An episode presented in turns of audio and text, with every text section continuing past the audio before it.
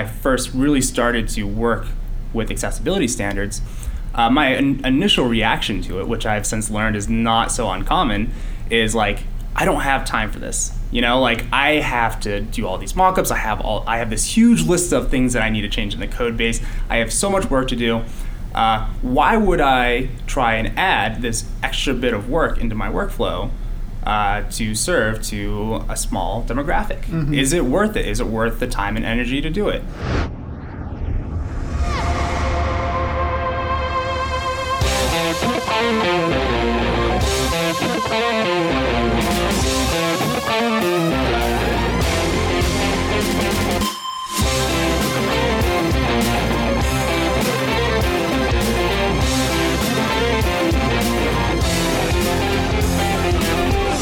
Hey, and welcome to the UX and Growth Podcast. I'm Geoff. I'm a UX engineer at HubSpot. And I'm Matt. I'm a growth engineer at HubSpot.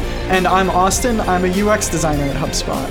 So today we're talking about a really critical topic in design and actually in business strategy that uh, is relatively under discussed, but there's actually a lot of good information out there on it if you look for it. And that topic is accessibility.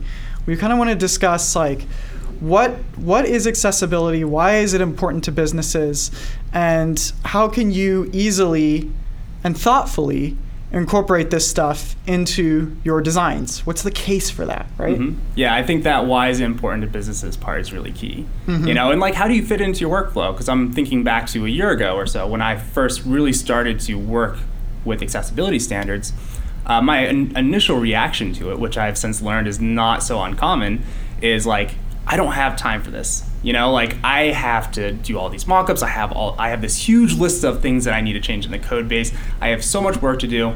Uh, why would I try and add this extra bit of work into my workflow uh, to serve to a small demographic? Is it worth it? Is it worth the time and energy to do it? And what I've since learned is like, absolutely, it's Right. totally worth it. And, and in fact, uh, like everything that you do, if you're thinking about accessibility right from the start, is going to inherently be better. And we'll talk about that a little bit later. Yeah. There is a lot of com- compounding effects from it, right? But because it's something that's so under discussed, we do see a lot of that sort of similar pattern, like what you were talking about there, especially with business leaders when they're building their product roadmaps. It's like, gosh, is that something that we can really even afford to pay attention to right now? Like, we got to hire, you know, a designer that is like trained in accessibility standards, and then they're gonna spend our company's hours actually building accessibility. How big is that audience? You know Yeah. like can can we cater to that audience right now political correctness aside? You know can we cater can we in our sort of bootstrap startup zone or whatever afford to cater to that audience right now? Maybe that's something that instead we just do later on down the line Yeah, right? I think that also sometimes uh, people think that the word accessibility is tied to a very complicated set of things that you have to do, like uh, just a general misunderstanding of what types of work you have to do in order to cater to this concept of accessibility, right? Um, and it tends to drop out of the priorities, especially if people on very small teams who are very visionary. Accessibility is not part of their vision, and it's also not understood, and therefore it doesn't get the attention that it deserves. yeah it's not the sexiest topic in the world but it's an important one But it right? should be. it should be yeah it can there's be. no reason it can't be but let's think about that right so this this idea that we you know how big is the access the the disabled audience that we should be catering to how can i justify that and i think that the best way to make a case from a business standpoint for accessibility is to dive into the data Right. and there's no shortage of it so to begin we know that over 19% of the US population is disabled. And these are real these are real disabilities that actually affect people's usage of digital products. This is not like, you know, somebody got hit by a car and lost their legs or, or something like that and it has nothing to do with the Yeah. digital product that, that you're going to be building. And actually, uh, what's great about um, trying to like summarize all of this, right, is that there's really only four areas, simple to understand areas that concern web. It's um, being able to see, being able to hear, being able to use, and being able to understand. And those are like the four major pieces. You know, seeing, you know, visual problems, near blindness or blindness, uh, hearing audio, being able to, you know, hear a video or hear a podcast, for example. Um, use, like people who have uh, problems with motor control or can't use a mouse and keyboard well, or any of the interfaces that we use on a regular basis, um, and understand people with um, mental disabilities or uh, people with um, you know other can't understand certain like it's not languages but like have trouble understanding certain things maybe dyslexia or like Mhm. you know other things like that. Um, and that's really it. And anything that you can imagine that falls into those categories is concerned uh, with a web product Yep. And the good news is that we can actually take that 19% of the disabled US population and we can break it out by those very categories that you just mentioned. exactly So, 8.2% of that 19% have difficulty lifting or grasping. So, this could, for example, impact their use of a mouse or a keyboard, especially if you're involved in tangible product design. This is a really important demographic to pay attention to. 6.3% have a cognitive, mental, or emotional impairment. Um, so this is a little bit more related to what Geoff was mentioning around understanding how they how they actually interpret the design. yeah exactly 3.3% have a vision impairment. So these people may rely on a screen magnifier or a screen reader, or maybe they have a form of color blindness. 3.1% have a hearing impairment, so they may rely on transcripts or captions for audio and video media. So that's kind of if you take that 19% uh, and you you you just divide it out by 8.2, 6.3, 3.3, and 3.1, you can see where those uh, where those buckets fall. And but an, then an important note on there is also like that 19% of people who are disabled, those also might be people that need your product more than the rest of the population, Mm-hmm. right? If you're blind, like you're not every pamphlet that's going to be printed is going to have braille on it. Mm-hmm. Whereas if the web is accessible and they can find all that information on there, a whole new realm is opened up to them. yeah. So these can be your power users. So we know that this population is large and that it exists, mm-hmm. right? But there's always this follow-up question that I get when whenever I'm advocating for accessibility, and it's generally along the lines of, yeah, that population is large and they're real, but how many of them would actually access the web? right How many of them would actually use my product? And what it comes down to is about No- 50 none if you're not making it accessible for them that is that is true. Yeah, you're completely cutting out all of them Right. if you don't make any effort. But let's say that you do. Mm-hmm. How many of them are you going to pick up? right 54% of adults living with a disability in the United States go online. right So you can take that 19% of the population and roughly cut it in half and say, okay, if I don't build accessibility into my product, I am just going to cut out 10% of the US population entirely. Right. right? That would be Exactly. like this sort of weirdly logical conclusion. Uh, and this this information was was actually pulled by uh, Princeton uh, Survey Research Associates International back in 2011. So we actually know that that number has since gone up dramatically because it, that data is five years old. Um, so that's what we're talking about there. Is somewhere around 60 million people just in the United States that are living with disabilities that actually are directly impacted uh, by the digital products that we create. And we've done a lot in order to make sure that we properly design for them. For example, we have uh, in the US law, we have Section 508 for government entities, which dictates that certain accessibility standards have to be met in any government website. And then, of course, they recommend that all websites adhere to those things. A lot of smart businesses follow suit. They're actually updating that legislation now. But an interesting side to this that a lot of people don't think about when they actually until they actually get into the math behind accessibility is if you were to compare an accessibility strategy in uh, a large organization with an internationalization strategy in a large organization, you would actually see in the smartest organizations similar levels of priority. right And the reason for that is because although 19% of the US population is disabled, and globally speaking, that's a relatively low percentage. So the point being that in developing nations, you obviously have much higher percentages of the population living with disabilities.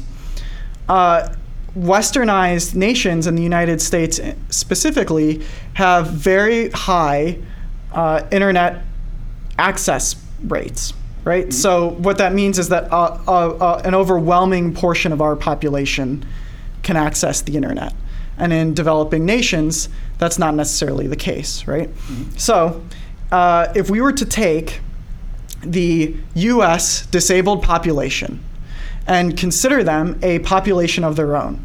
Let's say that we break this up by just deaf and hard of hearing individuals. They are now their own country. Just the people from the United States that are deaf and hard of hearing, they are their own country. And then we take the people from the United States that are blind and low vision, and they are their own country. And then we weigh that by internet accessing population. What we would find is that the deaf and hard of hearing country in and of itself, just the people from the United States with that disability in their own country, their internet accessing population is larger than that of Spain, Canada, Italy, Mexico. It's approaching the size of South Korea. It's actually around a percentage point off. Right. It's approaching France, it's approaching Germany, Brazil. Yeah. Right? So objectively, what you're saying is that these populations are very large. Mm-hmm. Yeah. Yeah.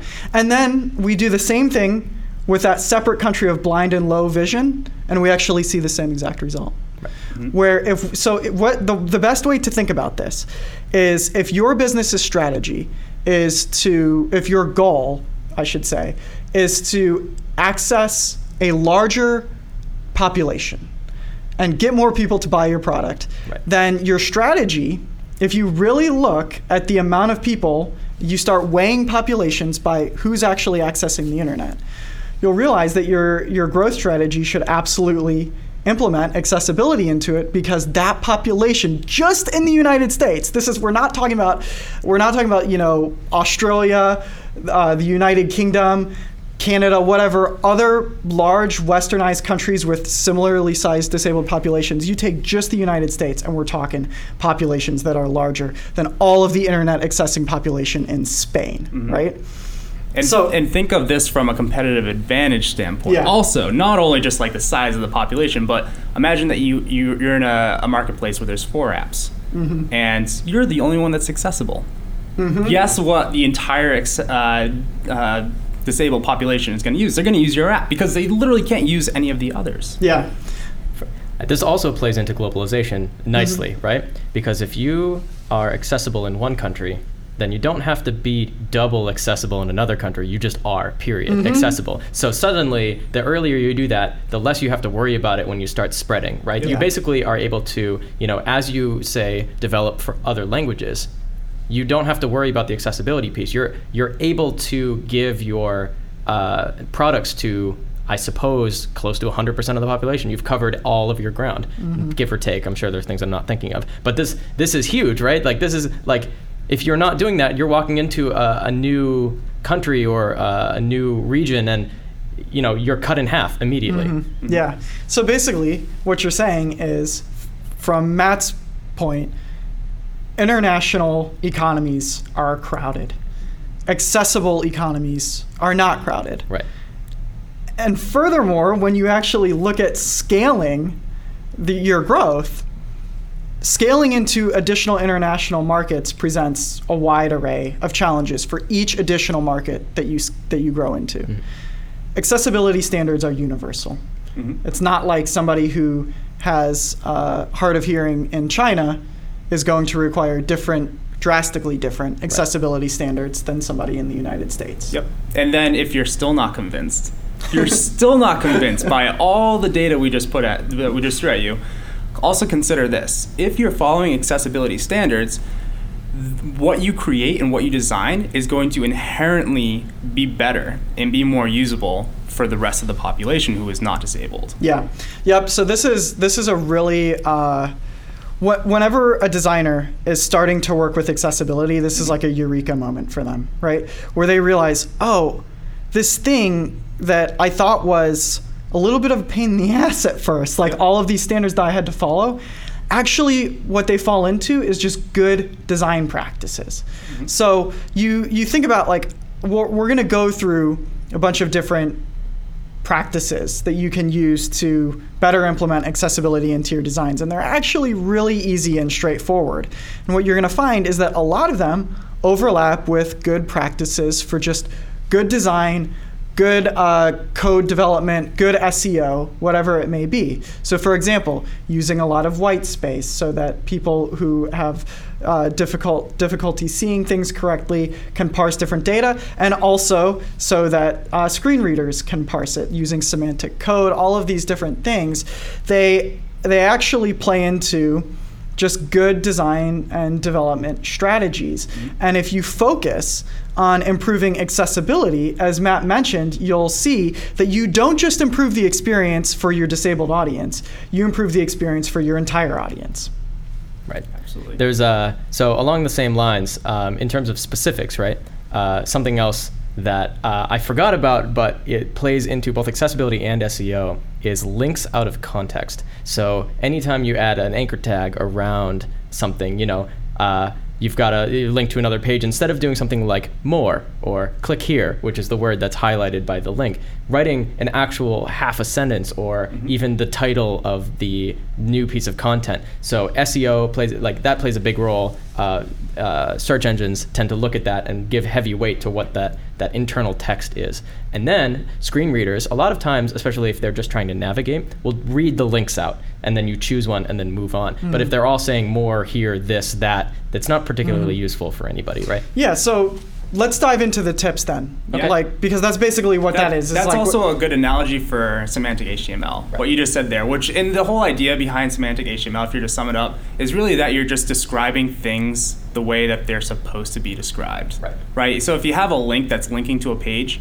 name the text in there like describing what that link is, and mm-hmm. you're all set. It's the same thing with semantic HTML. If you have a, a header, like some big thing of text that's like the title of this blog post, uh, use the semantic element that was meant for it. Don't put it in a span tag because then anyone that is parsing that page, expecting your page to look like the rest of the web, and it's not, well, they're not going to know what to do with it.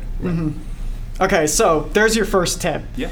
Making sure that you're using semantic HTML and that when you build links, uh, in, internal links for that matter, that they're properly uh, named so that there's actual context around where the link is going to lead to. Those are two really high level uh, practices that, that go into accessibility. We'll go through a bunch more. Um, a few that, that I like to cover just right off the bat is that uh, for designers, a good practice in general, but one that really plays into accessibility a lot, is starting out by designing in monochrome. So when uh, I like that one. hmm When when you're in the wireframing phase, this is something that's very easy to do. This is actually uh, an unknown and an unnoticed Yeah. benefit of wireframing is that it just sort of forces you to design in monochrome and actually create a strong visual hierarchy and, and create something that uh, a human eye and a computer can parse easily. Now, does this is this for specifically colorblind people, or does this cover a wider swath? No, this is th- uh, so. When we think about it from an accessibility standpoint, the greatest benefit is going to be to colorblindness. But this kind of goes back again to that thing that I was mentioning earlier, where it's an accessibility practice, but it's also just a good design practice. Right. Yeah. Um, when you do start to introduce color into your design, use colors with high contrast. So, especially when you're thinking about developing your color palette and your style guide, having colors with relative brightness to each other, this, the swatches that you select, is really important. And this is especially going to be effective for people, again, with color, color blindness, like protanopia, deuteran, deuteranopia. Um, these are like the two most common forms uh, of color blindness. And having, uh, you can even find like with, you know, red, green, color blindness, for example, if you have really, really high brightness contrast between the two, it's still something that in certain situations uh, people can can parse. And to tie it back to the point of how this is better for everyone, not just colorblind people, like if you have good, strong color hierarchy and you have good contrast, like imagine you're just like a little bit farther. I just wheel back a little bit, a little bit farther away from your screen. Like you should still be able to determine what the different elements on the Right. screen are. Yeah. This reminds me, I have a friend who is red green colorblind, and uh, this is a little bit tangential to uh, web, but it's still. Um, so he's a he's a gamer, like he loves playing video games. But the problem with red green colorblindness is, let's imagine that you're playing a game where it's uh, like a first person shooter out in the wilderness. Everything is gray, right? And then the targeting receptacles are red for your enemies. So it's gray on gray, and he has a real hard time navigating those games. And it's like it's little things like that, right? Like I'll sit next to him and just point things out, and he's like, "I didn't see that at all." And it's like anywhere else that you go, especially um, like on the web, uh, that that's kind of what happens with color blindness. Is it's not it's not like detrimental. It's just suddenly everything blends together if it's not thought through properly. Yeah. What, what was the strategy? Was it just a spray? I think he plays different levels. Gotcha. Yeah. So there's actually a few examples of some apps that are doing a really good job of uh, innovating new ways to design for color blindness. And the first one that I like to point to, especially for the monochrome piece, is Google Maps. A lot of people, when I when I start to say you should be designing in monochrome, they say that's a difficult thing to do. And I thought that as well until I started forcing myself to design in monochrome. And I'm, I'm talking beyond the wireframes now. I, when I pull in full visual designs, I will actually design first in monochrome, and then adding color is something that we'll do later, right? But just establishing that strong structure. That's something that can get increasingly difficult to do.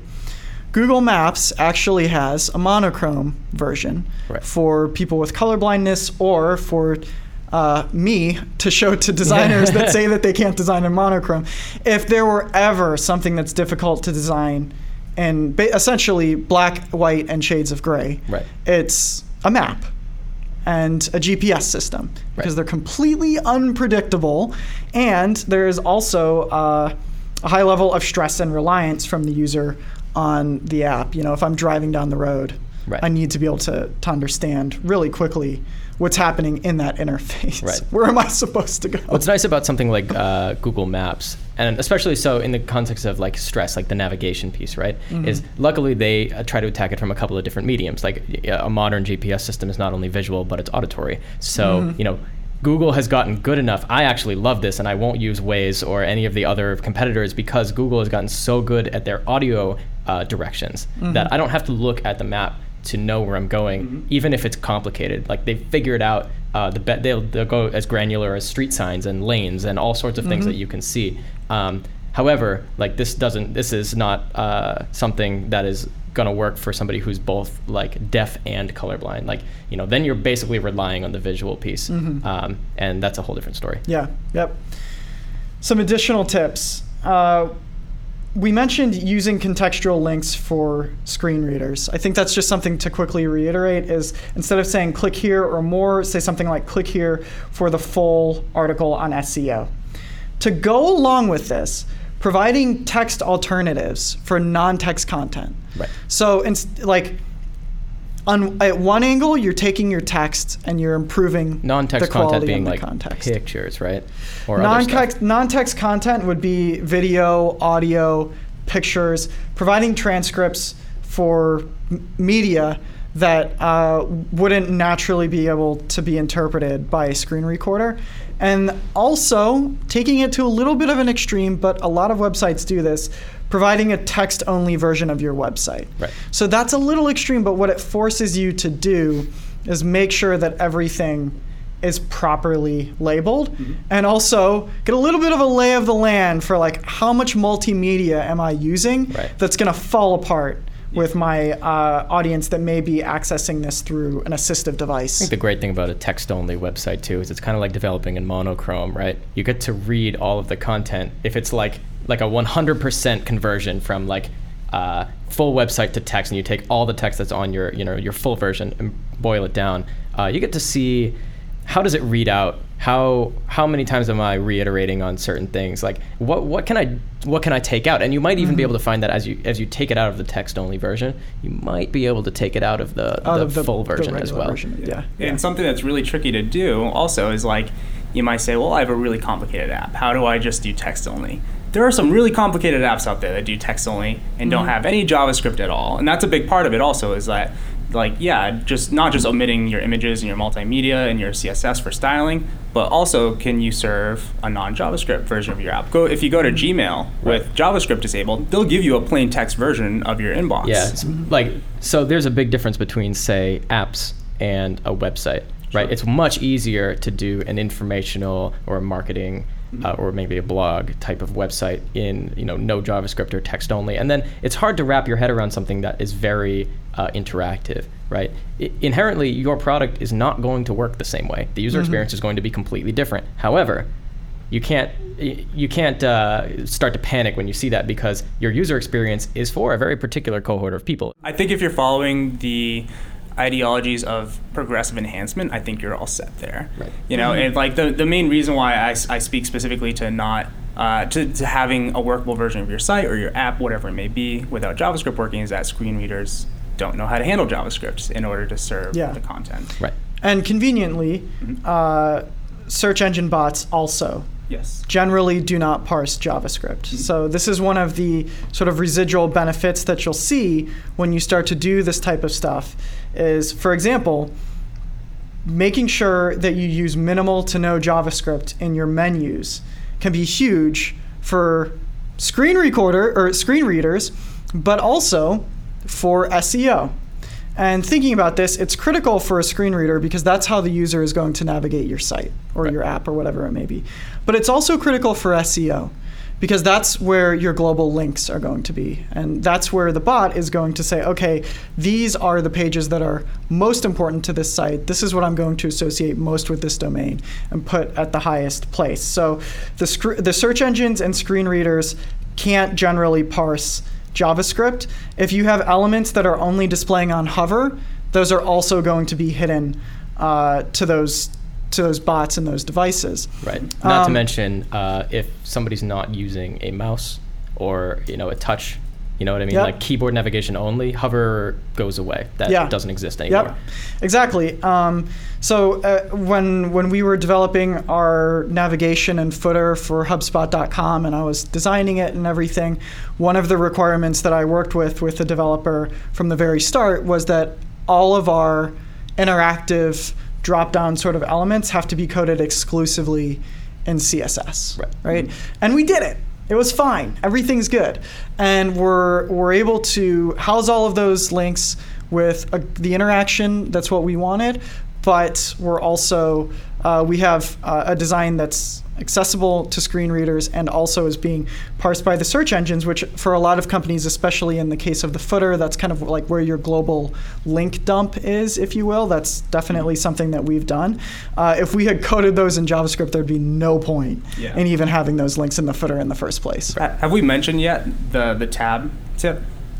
Yeah, so that was that was the next thing that I want to talk about is making sure that you use tab indexes. So uh, this is basically you have a tab key on your keyboard. A lot of people press the tab key in order to um, to to navigate the, when when especially when they're vision impaired between the different elements, and then the the screen reader will read that off to them. It's like anything that has a hover state or can be selected would be, right? Yeah. So this is this is really important in uh, forms. So so making sure that people can tab through your forms. That's like a total design standard now. That's not even an accessibility thing anymore. And then actually just having solid page hierarchy is going to solve for this in general. And to speak to the importance of this just a little bit, I uh, last week I was speaking in Poland.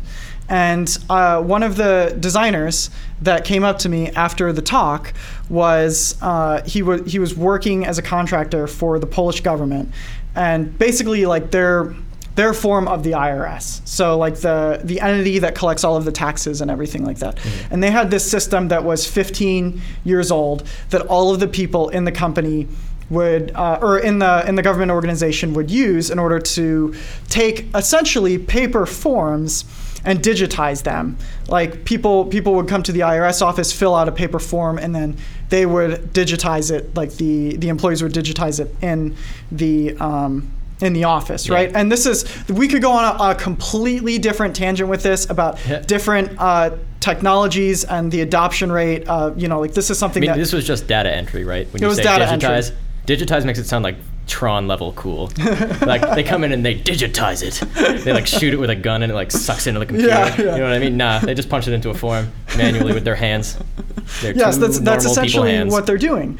And so the system was 15 years old, whatever. They redesigned the whole thing and they launched it. And what they saw was that error rates went up, usage went down, employees were were complaining. They're like, like these people were literally going to leave their cushy government Yeah. jobs over this, right? And they were like, what the hell? Like, what did we do wrong with this design? Uh, you know, it's it's so much it's so much more user friendly. It's so much better looking. Um, like they you know they even had issues in the previous system with like uh, text sizes and contrast and stuff like that, and they made everything really readable in the new one. It was way better. And what they found out was that yes, they had followed all of the the good modern design standards in creating the new system, but they hadn't actually sat down with one of the uh, administrative people to to observe them using the software itself. But had they done that, they would have seen that the people using that software would tab between the form fields. They would quickly enter uh, the name and then they would hit tab, quickly enter the last name.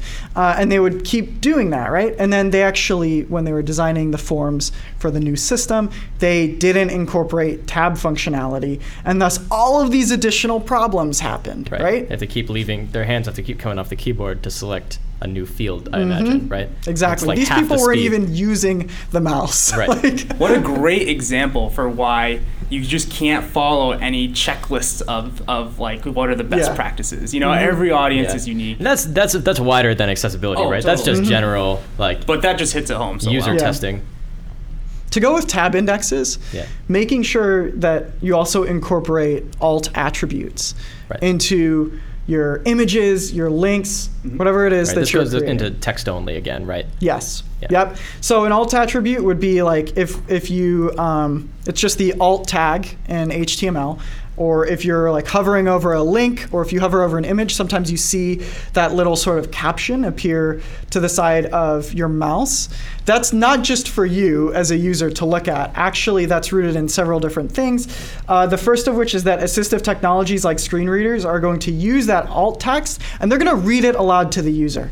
So if there's an image, the screen recorder or the screen reader Twice cannot. now. You said that twice already. I know it's it's because I talk about user testing so much. Fair. and- yeah, um, the the screen reader cannot like look at an image and say, "Oh, I know what that is." Although there are technologies Soon. being developed to do that. soon. Yeah. However, we do not have that. So right now we need to label our our uh, our media, I, right? hope, I hope we put a filter on Batman voice, there. yeah. I was sorry. I'm I'm uh, real quick. I was up in Maine over the Yeah, weekend. Geoff, Geoff's actually on and we played a right game now. where there was a rule where everybody had to speak in Batman voice for like a full 20 minutes. It was the funniest thing. I love Batman voice so much. We'll do a whole episode in Batman voice. Maybe the next one. Anyway, sorry. Please continue. Geoff, you get to edit that episode. That's I'm so excited. okay, so the the screen readers they're going to take the alt text, which is the description that you give to the image, and they're going to read it aloud to the user and say, "Hey, this is an image of a dog," right? Right. Um, and then that alt text is actually going to be displayed instead in place of images uh, when users have a slow internet connection or they're using a text-only browser. So, so say that for some reason the image can't load, it's going to display the alt text, right? Right. And then search engines are going to use that alt text to store information about the page as they cannot read the content of the images just like the screen reader can.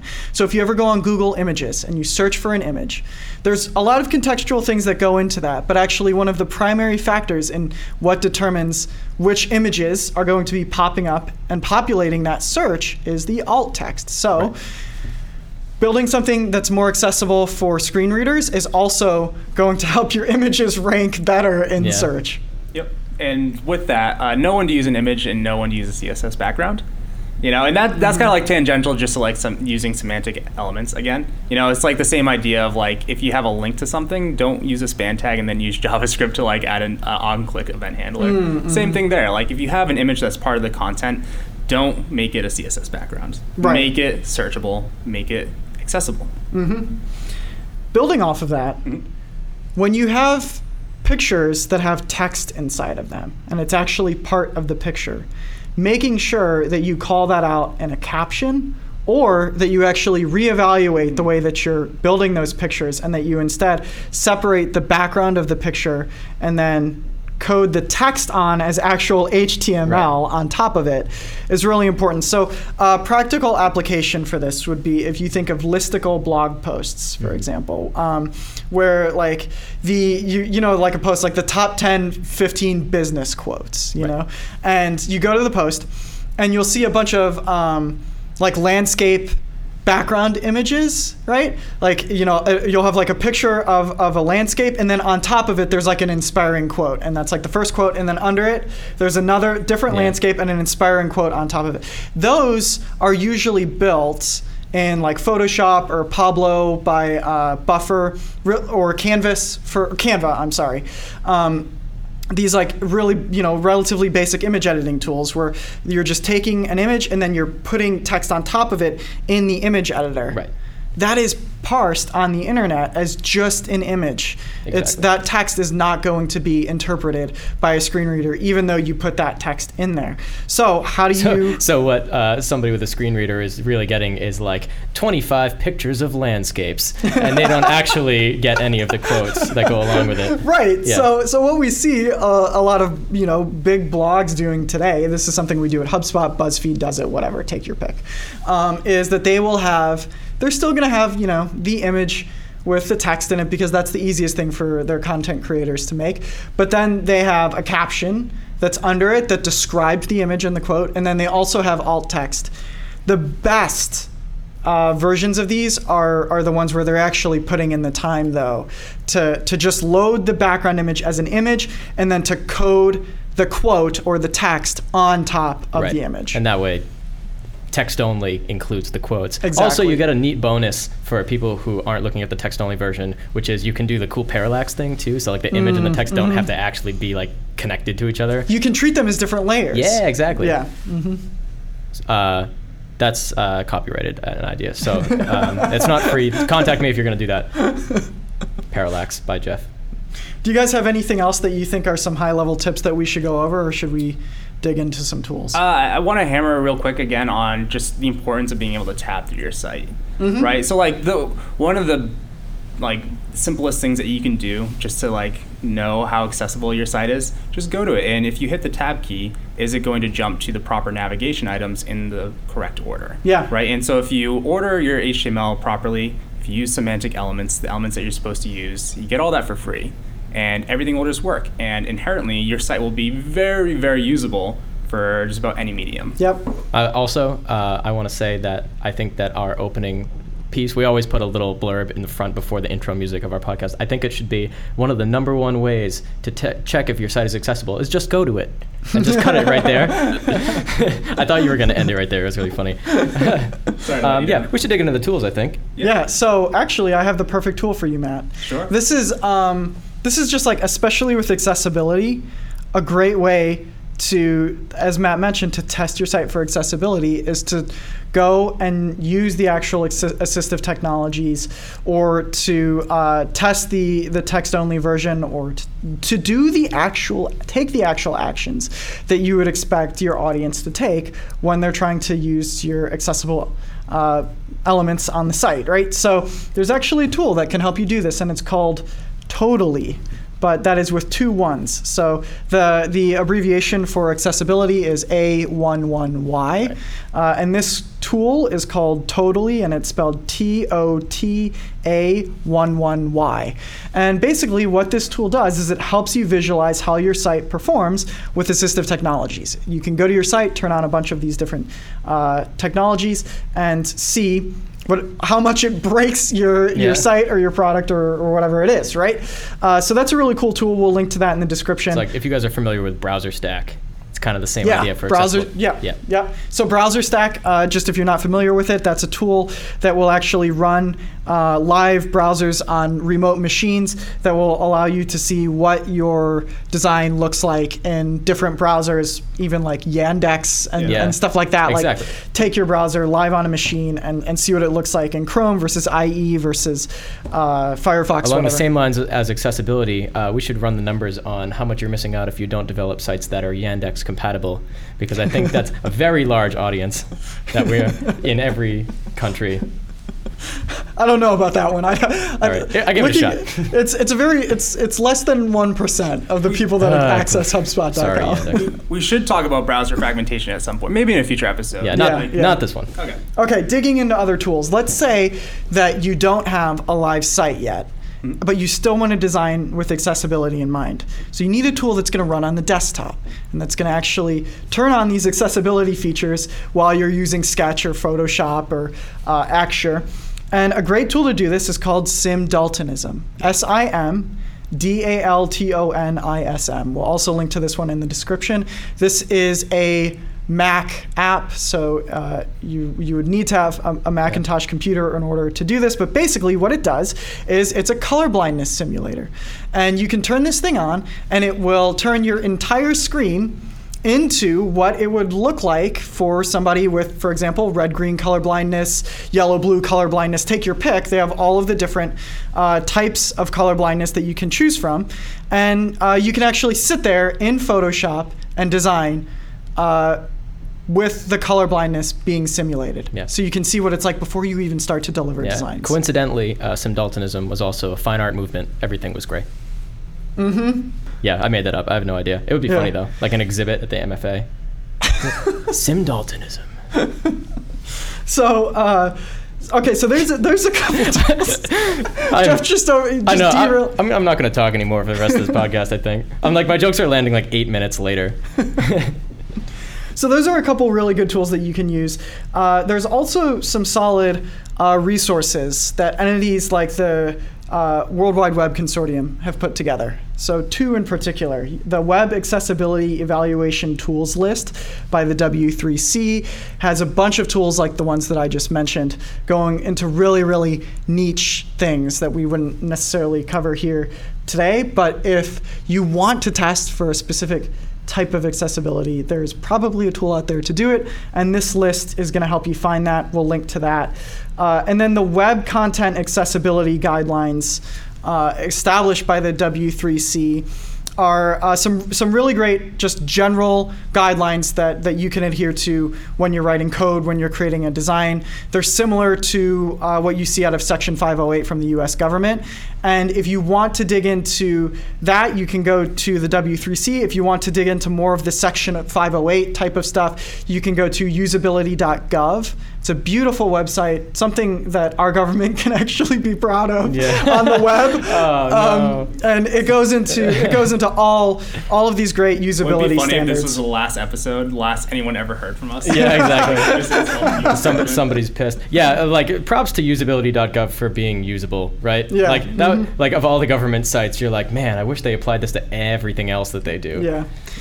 Also, built into your Mac operating system, Mac OS X, is something called Accessibility Inspector. And so, if you are, this is something that's on every Mac. You can uh, search for it right now on your Launchpad. If you are designing a uh, an app that is going to be based on a Mac operating system, this thing is built for testing your app for accessibility. So, that's a cool thing. Um, there's something called Axe, A X E. Yep. Geoff, you know a little bit about that? Yeah, that's a that's a Chrome plugin, I Mhm. believe, and that um, is a screen reader, as far as I remember. I actually Mhm. don't know that much about it, uh, but I think it's a Chrome plugin. Uh, let me double check that, and I'll, Yeah. I'll come right back. So there's some there are th- to go off of that there are I some just, really cool I just googled Axe with no other context, and let me tell you, that is not like a list of uh, screen reader tools. That is just a bunch of axes. Uh, So uh, there are a lot of really good Chrome plugins There it is. specifically that, that you can pull up where um, it, when you're browsing the web, it can simulate these things. There's actually something called the Web Accessibility Toolbar, um, which will will sort of dive into a lot of that stuff. So a lot of different tools uh, that you can pull together to test in real time in the browser uh, on your machine, whatever you you you want to pick, um, to make sure that you're actually adhering to this stuff. Back to Axe for a minute. Mm-hmm. Uh, two things. One, what it does is it analyzes your page like an SEO analyzer, and it picks out a whole bunch of things that are not compatible uh, accessibility wise. Mm-hmm. Um, so it doesn't really do like a live test so much as an analysis. Um, and second, great tagline. Uh, Drop the axe on your accessibility defects, where they take their own name and they turn it into a pun. Very good. I like that a lot. If you want some additional examples of some good accessible design, some things that I've just run across personally, um, if you use Trello, they have a colorblind mode. Turn it on, it actually doesn't degrade your experience. Uh, and basically, what it does is um, in Trello, there are color based tags for, for cards. Um, so, like, your one card could be blue, another could be red, and this is related to, you know, whatever it is that you set the label to in the product cycle. It's important to be able to distinguish between those, but if they're just colors, it's difficult. So if you turn on colorblind mode, they apply patterns to the colors. So you may not be able to distinguish the color, but you can distinguish the pattern. This is just a good accessibility uh, practice in general. Is like for color blindness if you can't if you got to use too many colors or if you can't crack the code on the colors applying patterns as a fallback for a colorblind mode is really smart there's also basically if your design hinges on the colors Yeah. to be usable, you need something like that. Yep. There's also an app called Two Dots. It's a game that is c- completely color based, mm-hmm. Right. which is basically what Matt just mentioned. And you just select different dots and stuff like this. And you need to be able to distinguish between which dot is which. And the way that you do that in the standard app is through color. If you're colorblind, obviously you're not going to be able to do that. So you turn on colorblind mode and it applies icons to the dots. So now there's visual cues that are not dependent on color on each dot. So you know which one is which mm-hmm. Super smart. some cool stuff to look into. Mm-hmm. So, some takeaways for us here Yeah. Accessibility and the uh, disabled audience is huge. Right. They're accessing your products, they're larger than that of entire internet accessing nations just based in the United States. God forbid you scale that to the entire world, Right. right?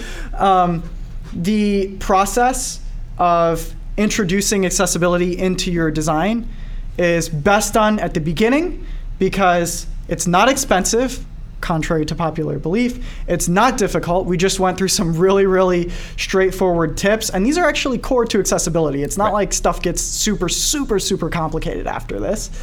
Uh, and it's actually exceedingly difficult to, uh, to do the older your product gets, right? It's probably where the expensive myth comes from. It- yes, exactly. Is that people people are adopting accessibility practices too late, and then it does get expensive because you have to redo your infrastructure. Exactly. But beyond that, the added benefits that it gives in terms of good design practices, SEO, creating something that's going to actually benefit your entire audience are huge and they're measurable. Um, there are some really good tools that you can use to do this stuff, some uh, great resources that we're, we'll be putting in the description. I think that this is important stuff, and that especially for businesses as they're considering not just the ethics uh, of how they operate, which there are a lot of ethics and ethical obligations involved in accessibility, but also in their growth strategy and how they uh, think they're going to reach a larger audience. Where is accessibility going to, to play in, into that? And I think that it's actually something that's central to that entire process. And if you look at some of the world's smart, smartest companies, they may not be talking about it, but they already realize Yeah. that. and As you said, accessibility and globalization should be exactly the same amount of Yeah. priority. I think something that uh, I don't know if we mentioned in this episode, but you talked about it before when we were talking, and that kind of like wraps up how important this is. I think there was some some treaty or some political document that was drafted up where they defined access to the entire population to online information as a human right. Yeah. Yes, yeah. So uh, this is something that I believe uh, I heard about when I this last time that I was in Brazil. Um, they're really big on human rights and everything like that there, and the, and this is I believe that this is something that's happening as as a big push for them is like, and obviously Mark Zuckerberg seems to think the same thing. Um, so the point there being that as the internet accessing population grows and as it becomes more of a human right, accessibility holds even more a level of importance. Right. And I think that we're going to see, honestly, more and more legislation pointed at accessibility. Exactly. Because as Section 508 evolves in the United States, as we see legislation start to bleed into the web, agree with it or not, in the European Union, uh, around cookies, around uh, things like I'm working on an internationalization project for our site right now, and we have to. Uh, we have like legal requirements for the EU where if people call us, we have to tell them how much it's going to cost them to call us and a text label right next to the phone number. There's a lot of these things that that are that are popping up and I think that we will continue to see accessibility mandated in the same way that in a brick and mortar location uh, it's the law that you have a ramp to allow Right. wheelchair accessibility uh, into your your building. You're going to need a ramp to allow accessibility into your website Exactly. and your product as So, well. So, if anything else, I think what we're trying to say is uh, focus on accessibility now so you don't get sued in the future. If that's the only argument, if we've exhausted all of our other arguments to Save to money, focus on ethics and- accessibility. Can't wait for accessibility lawyers. Yeah. Have all their They probably already exist. Yeah. Anyway, we're running out of time, so I think we should wrap this guy up. Um, if you have any questions or burning concerns or things that we got, things you know, questions on things we didn't cover, perhaps, or you know, if we There's were a lot of things we if- didn't cover. Yeah, Yeah. If, we, uh, if you want to talk about something, or if we got something wrong and you feel like correcting us, anything you want, really. We have an email address. It's hello at uxandgrowth.com. And uh, check the links uh, underneath this podcast episode for uh, all of the things that we mentioned. Uh, thank you so much, and have a great rest of your day.